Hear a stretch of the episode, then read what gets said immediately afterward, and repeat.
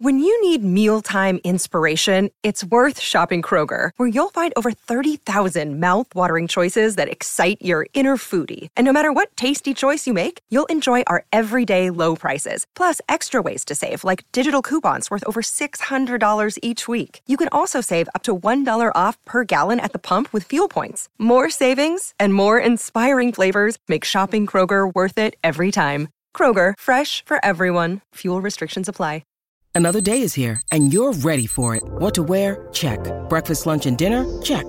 Planning for what's next and how to save for it? That's where Bank of America can help. For your financial to-dos, Bank of America has experts ready to help get you closer to your goals. Get started at one of our local financial centers or 24-7 in our mobile banking app. Find a location near you at bankofamerica.com slash talk to us. What would you like the power to do? Mobile banking requires downloading the app and is only available for select devices. Message and data rates may apply. Bank of America and a member FDIC. When you're a 415er, 415er, 415. You're all about your San Francisco 49ers. And this is where you need to be for news, analysis, and, and, and more. And more. Welcome to the 415, hosted by Evan Giddings and Marc Grandi. What is going on, everyone? Welcome into another edition of the 415ers podcast. Marc Grandi, Evan Giddings with you as always. Odyssey Sports Podcast Network 95.7 The Game. It is our second week of another off-season week, Marc, but still a lot to talk about. How you doing, man? I'm doing well. I'm doing well. Yeah, we got the combine going on. I know all team personnel are out in Indianapolis right now getting geared up for the combine. We're recording this Wednesday evening. We haven't seen – you know, uh, potential draft picks get out there and do drills yet, but still a lot of business being done at the combine right now. So it is it is the off season, Evan, but you know, football never sleeps. So still a lot going on and a lot to talk about today. How are you? I'm good. Yeah, we haven't seen Rich Eisen or Adam Schefter run the 40 yard dash yet, but I'm sure that, I that don't need to be, see it. I'm sure it'll be riveting as always. Uh, they just it seems like they picked some random unathletic analyst to find a, a 40 yard or maybe a bench press or a shuttle drill. I, I, don't know what's going on, but we will await, of course, to see the next crop of athletes. And uh, I'm looking forward to that because it seems like there's a lot of depth in certain areas this year and some of which could affect the 49ers positively. Uh, but overall, I'm doing well, Marc, and I'm glad to see that it sounds like John Lynch is doing well as well because he was, of course, the front office executive that spoke earlier this week for the San Francisco 49ers. And usually, mark it's kind of funny. Like John Lynch doesn't really give much, but you sort of have to read between the lines. And even though he, look, he's had an end of season press conference, he's spoken multiple times throughout the season during a very up and down roller coaster ride of a year, in which I don't really feel like we got a lot from him. Um, I don't know if this was your takeaway, but I do think there was some valuable insight that he kind of gave and maybe even tipped his hand a little bit from his comments at the combine. Yeah, I mean, I I thought he said a lot more than I was expecting. Now, maybe you could argue things that he said were kind of expected, but still, he doesn't need to come out and say them. Like, like for example, and I'll, and I'll just play this first one here. He admitted, most likely, yeah, the Niners are going to, at the very least, be looking into the quarterback market. I'm not sure that everyone was expecting him to say that because they have Trey Lance and they have Brock Purdy. Of course, there are injury questions around both of those guys right now. Uh, but he was asked uh, about all the injuries to his quarterback room this most recent season. And as a result, he said, Yeah, we'll be looking into it. This is John Lynch at the combine. Well, you know, ironically, you know, we made that decision last year, and I, I felt like, uh, felt really good going into training camp that we were kind of insulated in the event that anything happened. And, you know, unfortunately, it wasn't, it wasn't quite enough. It got us right at the end. And so, I think we're all product of our experiences. You know, was in some meetings today where the league's discussing potential solutions for you know third quarterbacks, such that we never have that kind of. But the reality is, it's it's very few and far between where those instances happen. So we'll see. And yeah, you, we we may have to look into the quarterback market in addition to Brock and Trey to insulate ourselves from from whatever may happen.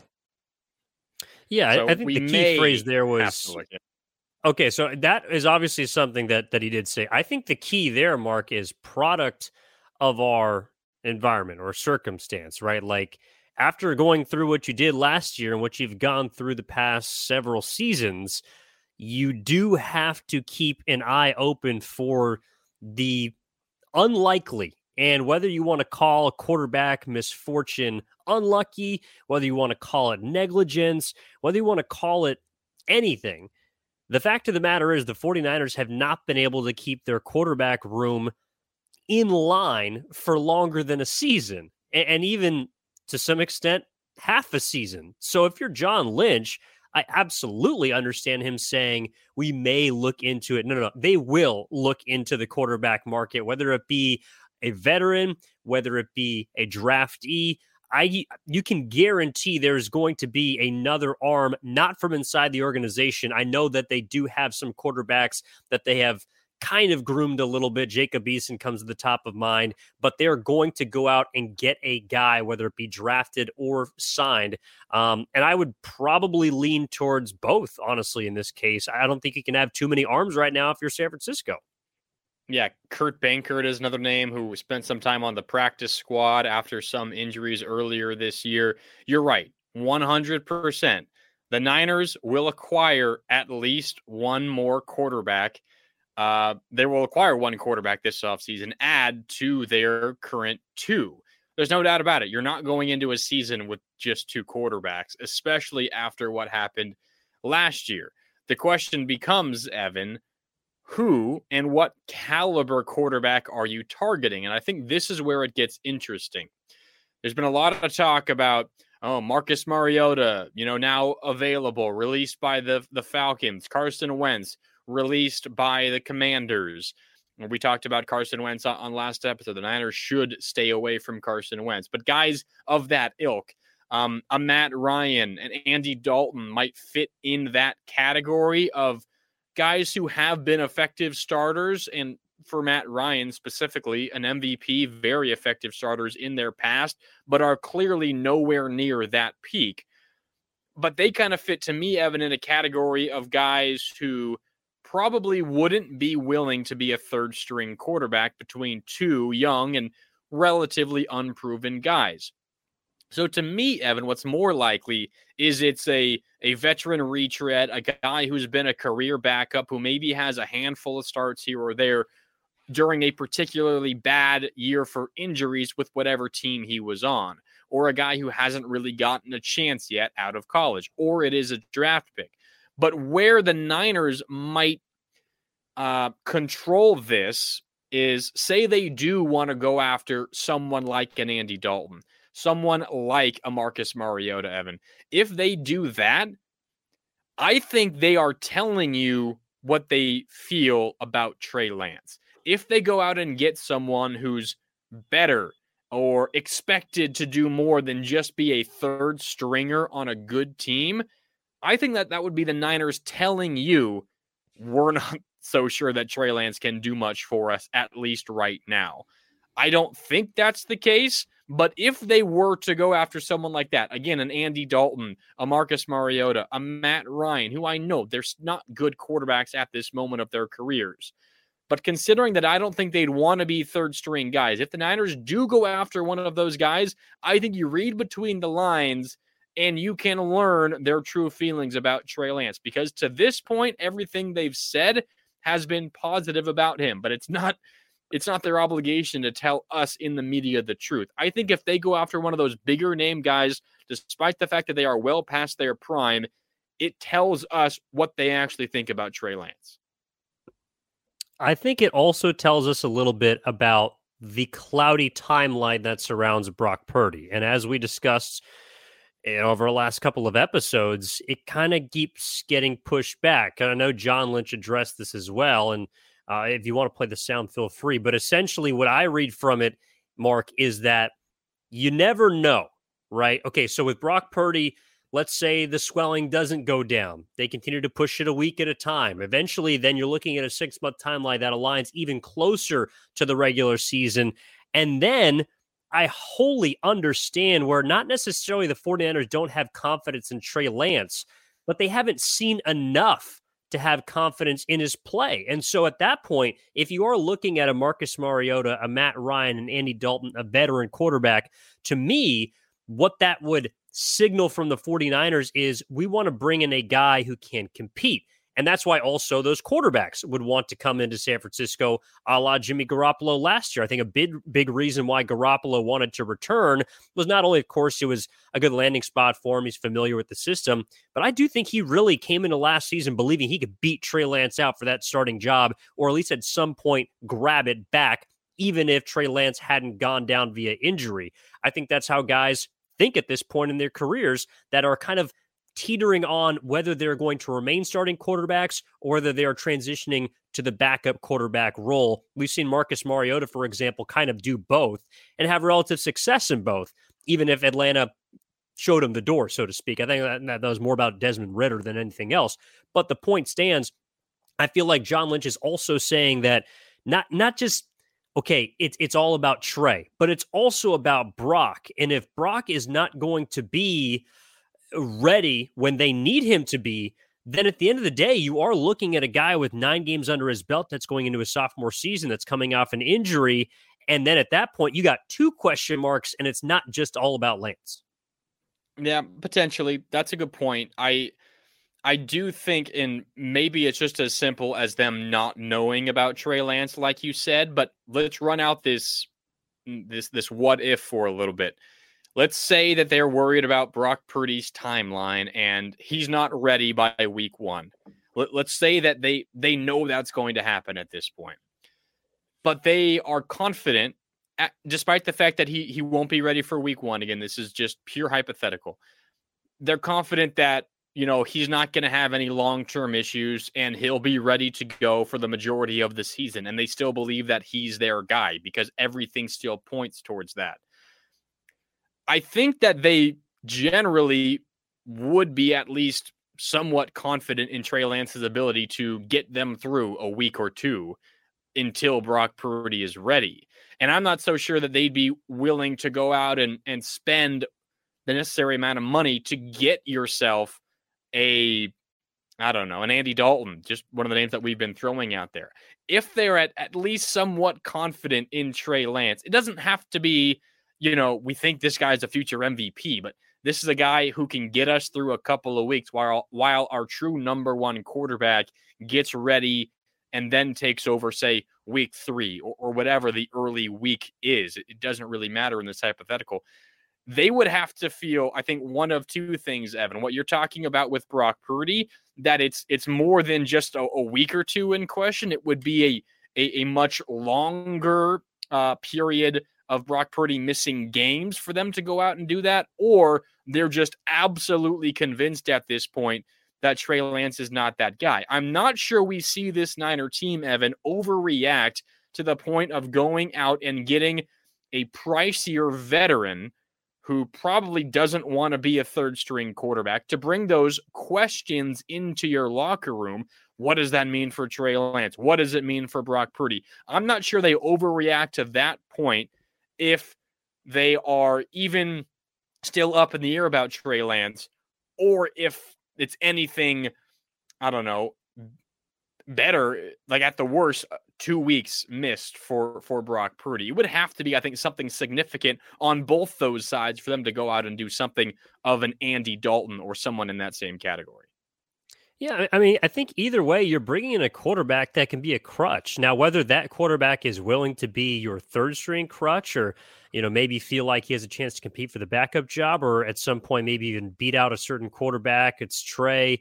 I, I don't know. Maybe Marcus Mariota wasn't impressed with what he saw from Brock Purdy last year. I don't know how it wouldn't be, but maybe that's the mentality that some of these ultra competitive people have.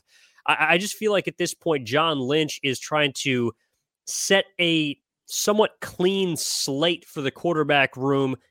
Not expect the unexpected, but if something comes out of left field, don't necessarily be surprised. And, and I'm not sure if that's just about Trey Lance. I think it also has to do with Brock Purdy's injury a little bit, just because, again, the 49ers have been so unfortunate when it comes to quarterback injuries both in the offseason, as we saw last year with Jimmy Garoppolo, as well as in the season with a slew of arms. So, I, I mean, right now, the only real question mark about this team is the signal caller. And you can make an argument that was the difference between them being in the Super Bowl and losing in the NFC Championship game. And so, if you're John Lynch and you're trying to construct this roster as best possible to get back to that game and get further, and of course, win the big game, then you are going to do everything possible to make sure that that room is shored up.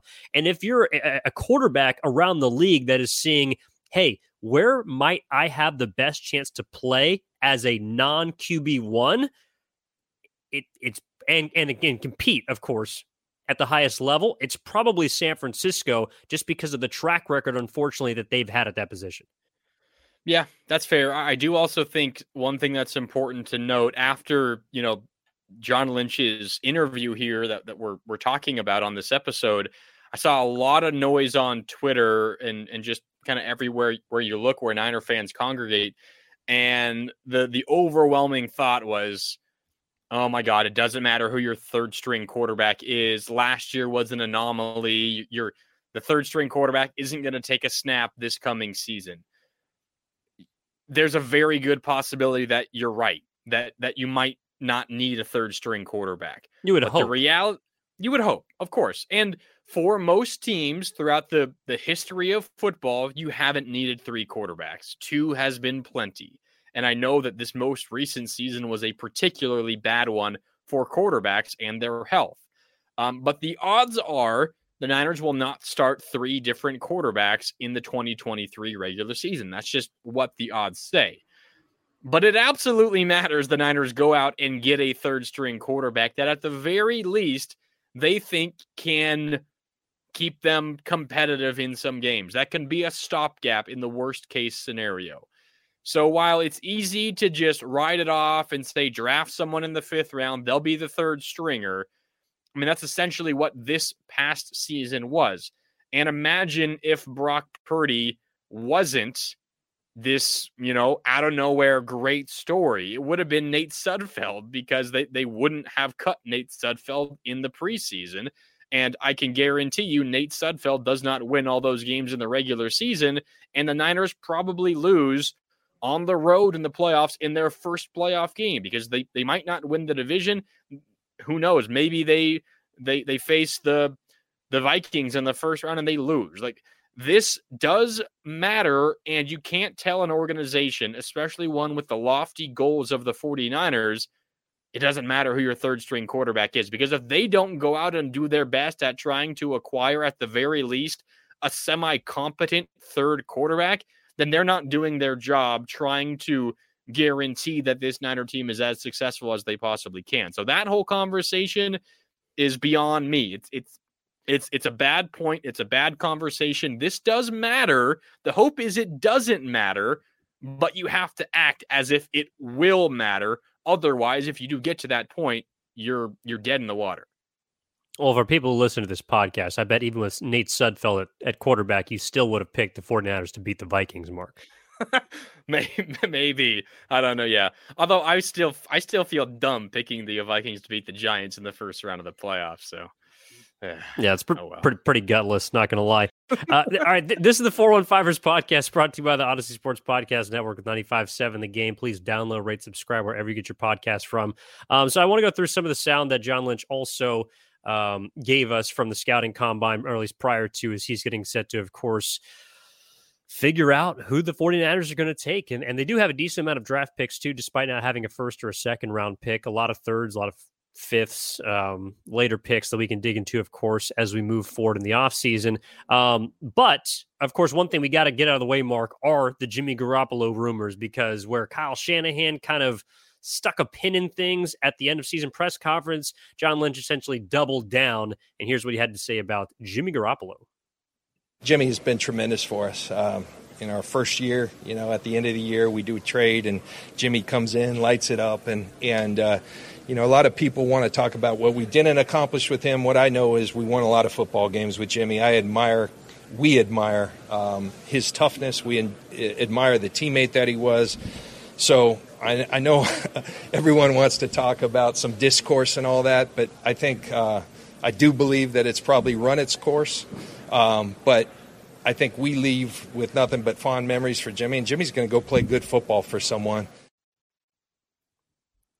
Yes, he is because he's also going to get paid. I think he's the third best quarterback on the free agency market right now.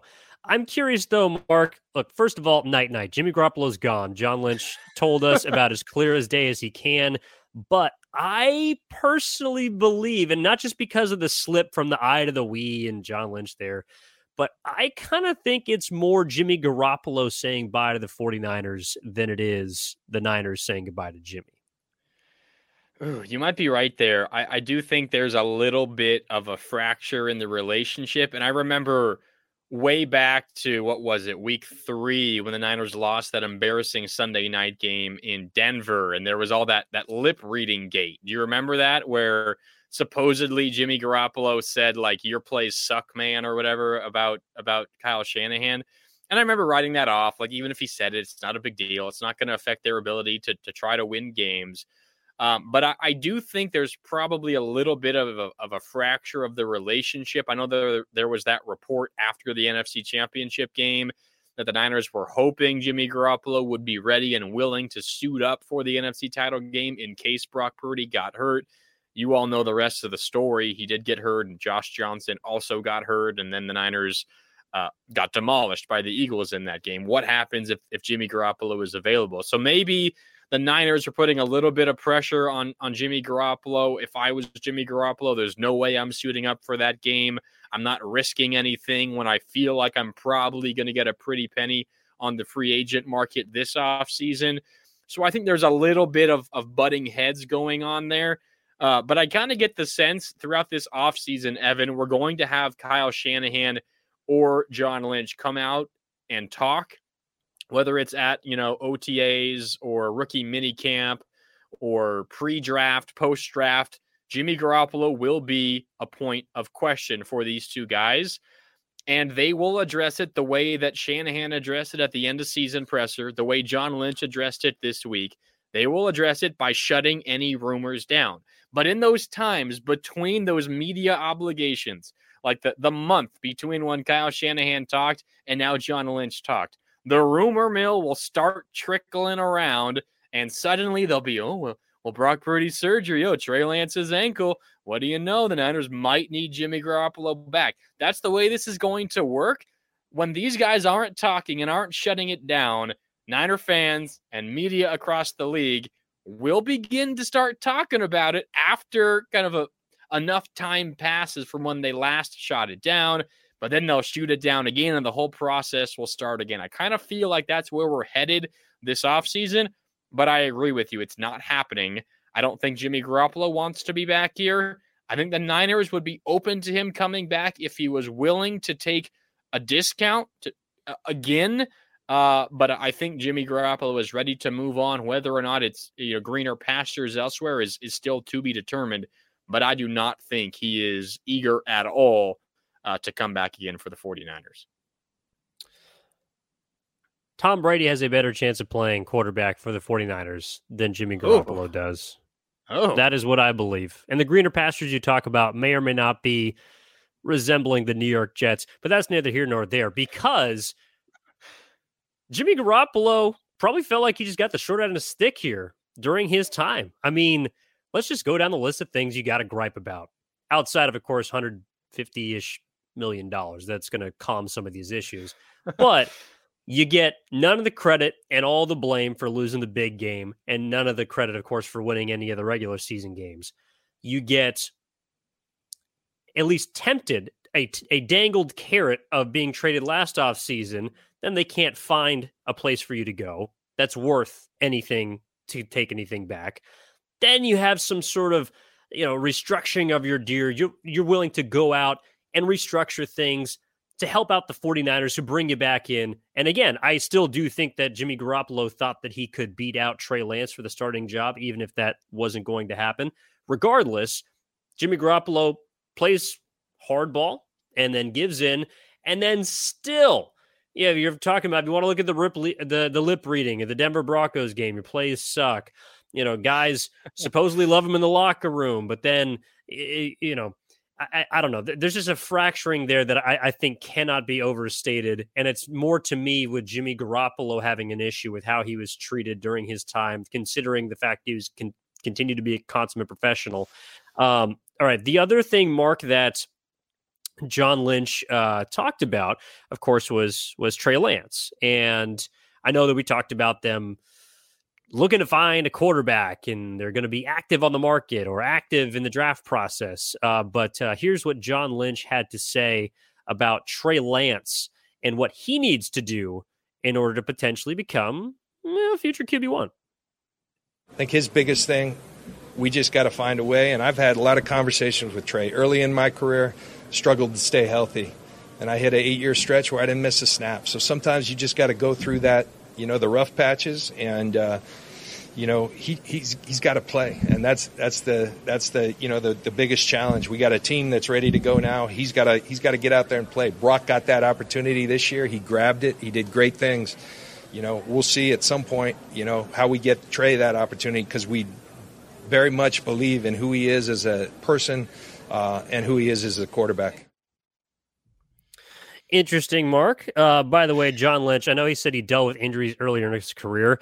Uh, yeah, he had like one season across his 15 years in which he missed a large portion of the season. The dude was a freaking Iron Man, so don't give me that. Second thing is Trey Lance right now is in such a fragile place that even hearing John Lynch talk about his quarterback and what he needs to do – well, you got to give him the opportunity if you do feel like he needs to play, if he needs to be healthy, if he needs to throw. I'm not saying that he will get that chance, but John Lynch, if you're telling us that these are the things that Trey Lance needs to do in order to quote unquote prove his worth to the organization or as a starting quarterback or as a football player in general, well, then put your money where your mouth is. Play the kid. If not, I really don't want to hear what you think Trey Lance needs to prove at this point. Yeah, I, I do not know what to make of that soundbite from John Lynch. What you're saying is correct. It it seems to me John Lynch talking about Trey Lance here seems to me like he's talking more about the 49ers. He needs to know what Trey Lance is because he needs to know if he needs to move off of him. That's what it sounds like to me. Obviously, he's dressing it up as you know, we, we just got to get Trey Lance on the field. He needs, you know, his fair shot at this. But what John Lynch, in my opinion, how I interpret this, what John Lynch is saying is we believe in Brock Purdy. If he gets through this injury, he's our starting starting quarterback. And we still are not sure about Trey Lance, but we don't feel comfortable moving on from him just yet because unfortunately he hasn't had – a handful of starts. He hasn't had a real shot as the team's starting quarterback yet in his first two seasons. It seems to me, Evan, that, he, that John Lynch is talking more about what he and the 49ers want to see, which is Trey Lance either prove to them that he is a quality starter at the NFL level or prove to them that he wasn't worth the draft pick a couple of years ago. And then once they figure that out, whether it's good news or bad news, at least they can move on. But at this moment, they're kind of stuck in this limbo where they're not sure what they got, but they also don't want to sell the lottery ticket off yet because they haven't checked the numbers and seen if it's the winning ticket. They're stuck in this middle ground where they're uncomfortable moving off from him, but they also still aren't sure if he's good enough to help them win games and if he's better than Brock Purdy. That's what this sounds like to me, Evan. It's John Lynch talking through his own logic, hoping that Trey Lance has an opportunity to play some games this year, because otherwise they're going to have to make a decision, perhaps without even knowing who he even is as a player. Yeah, and, and, look, John Lynch has been a player at the highest level. He's in Canton, Ohio. Like he's got a gold jacket.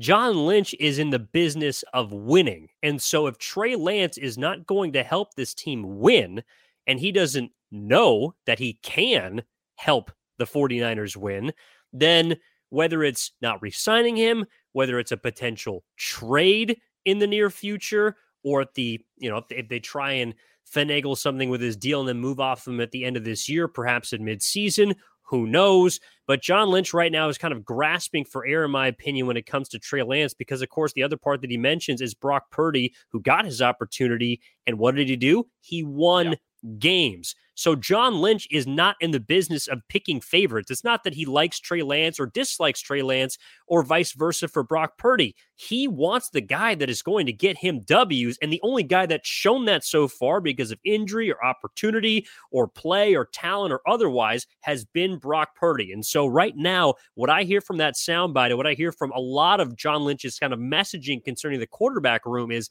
I don't give a damn who is our quarterback, but right now there is only one in our room who happens to be injured that has showed us that he can do what we need, which is help us win football games. Yeah, and then to your point what you said earlier, I am not sure that the 49ers are willing to give Trey Lance that opportunity unless they are pressed into it, unless they are forced to do it. You get the sense if Brock Purdy is ready to go by week one, Brock Purdy will start. And the only way Trey Lance gets anything more than mop up duty this coming season is if there are injuries. And who knows? Again, like we talked about earlier at the start of the episode, maybe they go out and get a more proven veteran who maybe plays over Trey Lance in the situation that Brock Purdy is injured. Like that is still a possibility as well. So while everything that John Lynch is saying is correct, Evan, in my opinion, their actions might not back up their words here. That's kind of the sense you get that he wants to know what Trey Lance is, and Trey Lance deserves the opportunity. And the Niners, frankly, deserve to find out who Trey Lance is, but I'm not sure they're willing to risk potentially winning games just to figure out who he is. No, I mean right now you can't afford to do that. It, it, again, it's it's a situation where you have a win now team and you don't have a win now quarterback so far from what we've seen in Trey Lance, and that's just the reality of the situation. And so you don't really have time to kind of figure out what you got and what you don't got. And eh, you know, it, it, it's a really tough spot, I think, for both sides. But the fact of the matter is the 49ers have some some decisions to make there. Uh, and they're going to have to do it pretty soon. Uh, of course, the other update about Brock Purdy is that they're going to be reevaluating his elbow and checking on the swelling, which caused the original original surgery date of the 22nd to be pushed back. Uh, they're going to be looking into that next week, and then the hope is that the surgery would take place the preceding week afterwards. So, looking again at the middle of March, second week, that's the goal right now, according to John Lynch for Brock Purdy, and that elbow repair. This is the 415ers prog- oh, progress. This is the 415ers podcast brought to you by the Odyssey Sports Podcast Network. Evan Giddings, Marc Grandi. Follow Marc on social at Marc Grandi, Marc with a C, Grandi with an I. You can follow me on social at E Giddings 10. Uh, I do actually want to mention before we pivot a little bit, Marc. Um, John Lynch had some nice things to say about a University of Oregon Duck. I don't know if you caught that towards the the tail end of his oh. his talk. And Deommodore Lenoir what do you think? I did not. I did not grab that sound for us because I figured if I did, you would laugh me off the podcast because it's, it's not worth. I mean, I was just muted for thirty seconds, but that's fine. but yeah, he had uh, he had some really really positive things to say about Deommodore Lenoir, and it kind of got me thinking, Evan, what does this mean for you know that free agent discussion we had last week? Uh, or last week, last episode, earlier this week about Jimmy Ward and the solution I I, I gave for not re-signing Jimmy Ward is move Deommodore Lenoir to the corner, or pardon me, to the nickel corner spot, which Jimmy Ward held this season, and then re-sign Emmanuel Moseley, who of course had a really good start to the season, but then tore his ACL early in that game against the Carolina Panthers. And the thought is you should be able to get him maybe under potential market value because that injury probably suppresses his market a little bit. It happened early enough in the season that you would expect him to be healthy relatively early in the year, if not the entire season. And and maybe that's a economical solution for the 49ers. And then Nick Bosa was on Richard Sherman's podcast via the volume, and he offered this about the Niners defense this offseason? We're going to be attacking on D. Um, we got dogs at every level, um, especially this year. Uh, I think Fred and Dre have taken another step, which is kind of scary. And then we got Charvarius back there. E-Man will be back. So it's only up from here. E-Man will be back, Evan. Going to be back. Uh, I do believe this makes 100% sense for the 49ers. And I do think that Deommodore Lenoir moving to the nickel and uh, John Lynch also referenced in that soundbite the fact that last year Lenoir was sort of thrown into action, and that's how he was able to grow a lot and responded um, in relatively positive fashion. I know everyone's got some down games, but he did pretty well considering the situation he was thrust into. And I think something could be similar next year if he's put in a position at the nickel spot, which he is you know, maybe a little more familiar with, but obviously is going to be a change from which he played last year. As far as Emmanuel Moseley is concerned, I only offer a piece of advice, which is I, I uh, be careful what you wish for, specifically when it comes to players coming off of injury. Now, I don't doubt that Emmanuel Moseley can be a great corner, but coming off an ACL tear, and we've seen 49ers defensive backs, specifically Jason Verrett, who have had trouble with certain tears, injuries. Not to say that a guy like Moseley has had the track record of a Jason Verrett, who, of course, had injuries even going back to college. But I would temper expectations for a guy that had that serious of an injury in the next season because obviously you got Mooney Ward, Charvarius Ward on the other side, who's a dominant number one. I think a lot of people will be expecting Moseley to regain the form that he found before his injury. And to me, that's a little bit higher than I would personally expect. And so that number two corner position could also be one that Lenoir might have to slot back into if Moseley isn't ready, assuming, of course, that he's coming back, which it sounds like uh, the smaller bear and former or reigning defensive player of the year, Nick Bosa, believes he will be. Yeah, I do think there's a possibility that Nick Bosa is unaware, or at least at the time that he said that on the Richard Sherman podcast, again from the volume, that he was unaware that Emmanuel Moseley is a free agent. And perhaps he was just referring to the fact that he'll be back from his injury. I think that's a possibility that that he wasn't saying he thinks the Niners are going to re-sign him. Perhaps he just wasn't aware. But I also would imagine, I mean, Emmanuel Moseley in the Niners, uh, you know, facilities all season, even after the ACL tear rehabbing and getting work in. And if for whatever reason Emmanuel Moseley was giving off a certain energy or, or made it known that that he wasn't going to be back next year, that Nick Bosa would probably know that as well. So it probably doesn't mean it's a done deal that you should, you know, go and bet your whole life savings on Emmanuel Moseley returning, getting a, a contract and signing it with the Niners this offseason. But it certainly doesn't mean that he's not coming back. It, it, probably means that it's a good sign for him. That might mean it's a bad sign for Jimmy Ward, though. There are always kind of a give and take with these things. So we will see. But I do think that is a viable solution. You are right, though. There is a chance. I mean, maybe even abilities aside, Evan, maybe he doesn't regain that, you know, peak level. But also there's a chance, I mean, he, he might not be ready until say week five or something. And and I don't know. I don't know if you're willing to throw out Ambry Thomas as your starter for the first four weeks or Deommodore Lenoir and someone else in the nickel. So you might have to figure it out. Maybe it's not the the best solution, but for a Niner team that is trying to save pennies everywhere they can to make sure they can afford Nick Bosa and everyone else, it might be one of the better economical solutions, but we will see.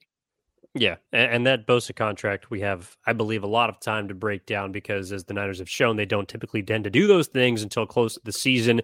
Uh, but you're right, he will get paid. I also think Moseley, on a quick note, is in a position where if he wants to come back, the Niners will be able to sign him. Typically, other teams don't tend to take flyers on injured players unless yeah. they've kind of been in and around their system. So the 49ers, in my opinion, get first dibs on Moseley. And the fact that he's hurt might also suppress some of his uh, financial um, concerns. Speaking of free agency and something that might be able to allure. Mm some potential free agents to San Francisco is the first annual NFL Players Association report card, Marc, which I, at face value, kind of like. I think it's pretty interesting. Yeah. Now, not all the categories I was necessarily astounded um, or interested in, I should say. But the fact of the matter is that among the 32 teams, among the grades that are broken down into treatment of families, food service and nutrition, the weight room, strength coaches, training staff, and finally training room, the 49ers ranked seventh of the 32 teams among all of these grades. Uh, I'll give you first serve as to what you kind of gleaned from this, as well as perhaps also what some of the other teams didn't do in the face of how well the Niners graded. Uh, so obviously, when I see this again, it's a bunch of players uh, offering their thoughts on all these different categories that you mentioned, and this is also sorry, locker room and team travel were the two that I left out. Yeah, so it's the accumulation of all these players. I think the number is 1,300 total players, total NFL players uh, contributed to this report. And, you know, for each team on each of those categories, they gave them a letter grade.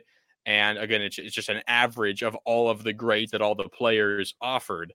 Uh, first, I my by instinct, you go and look at what your team did, and the San Francisco 49ers, as you mentioned, seventh had a handful of A's. One thing that stood out was that the training room was the Niners' worst graded thing at, at a C plus.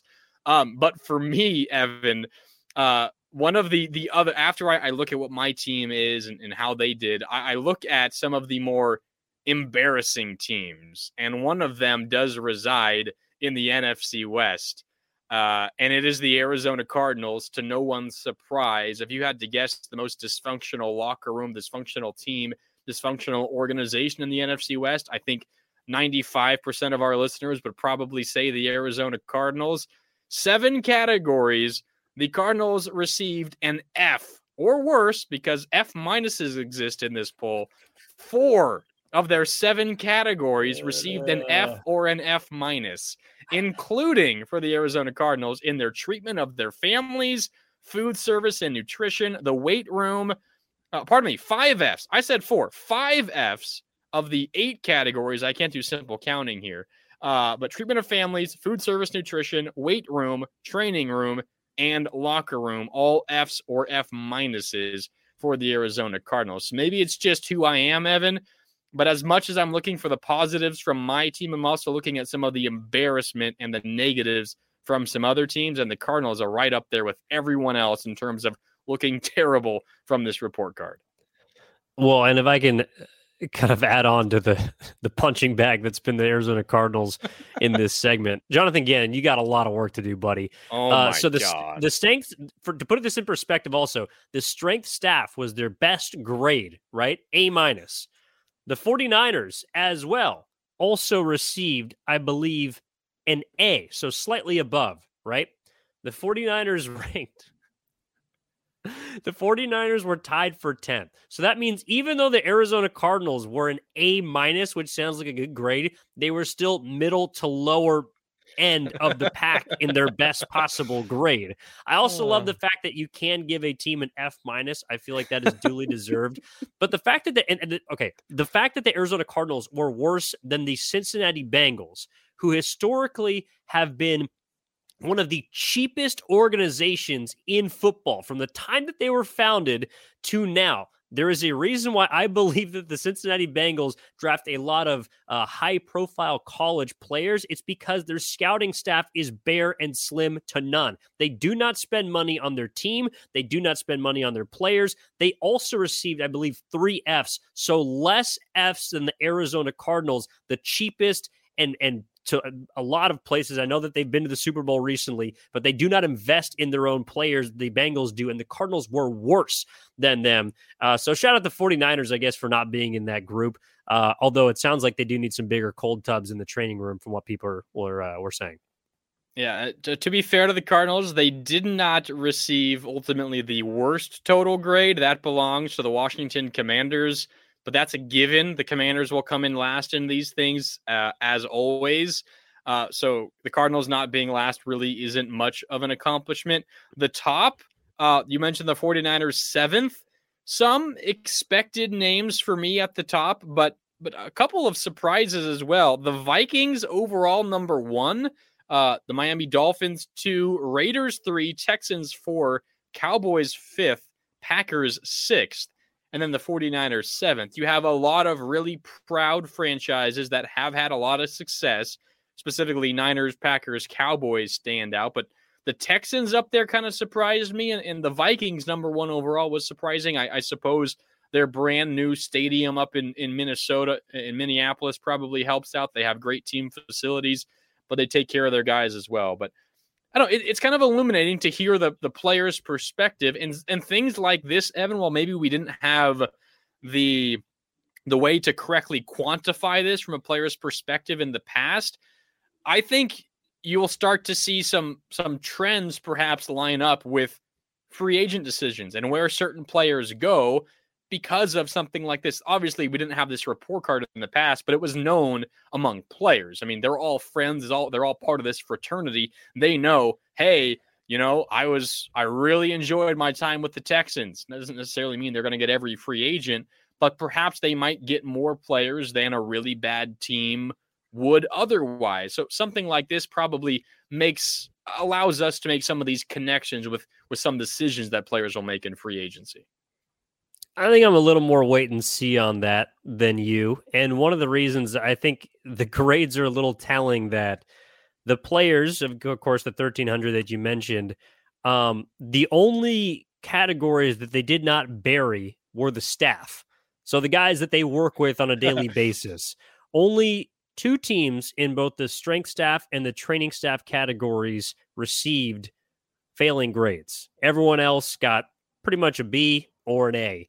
However, the treatment of families, nutrition, weight room, training room, and locker room, the things that are controlled by the higher powers and that the players do not typically deal with on a daily basis, were the ones where they could be a little more, uh, let's put it honestly, or um, you know, revealing with some of their grades. So I'm not sure how much I read into it, but, you know, it is interesting. And it's nice to see the 49ers in the top 10 for sure. Um, and, and that's something I would expect from a quality organization. So we'll definitely, uh, I don't know, who knows? And you could be right. There could be some connection in the future. And who knows? We'll see if uh, a guy like, I don't know, well, actually, I don't have a free agent off the top of my head, Marc, but, you know, maybe there's a guy who cites specifically the the training staff or the locker room or yeah. maybe not in the Niners case the training room but I don't know the treatment of family and something like that so there, there's probably too many variables here to, to really say oh you know CJ Gardner Johnson the corner for the Eagles he signed with so and so because he loves their training facilities like there, there's there's too many variables to go through here but but maybe if you get a large enough sample size, I mean, I guess it's it's also easy to say. I mean, a lot of the teams at the top of the list are known generally as good franchises. Like that's just kind of the expectation for a lot of those teams. So it's it's it's probably something we already knew for the most part as well. But I'll be interested to kind of keep an eye on that, and and maybe it, it gives a little insight into what certain players value perhaps more over others. Yeah, also a lot of those teams at the top, uh, quality teams, as I would imagine the largest category that matters in the factor of a free agency decision would be roster. So uh, the 49ers got an A in that category as far as I'm concerned, Marc. And uh, we can, know, we can hand out our own grades on the next episode. But that'll be coming at you next week, next Tuesday. Again, off-season schedule Tuesday and Thursday here for the 415ers. We appreciate you tuning in. Marc, my man, thank you. Let's chat next week.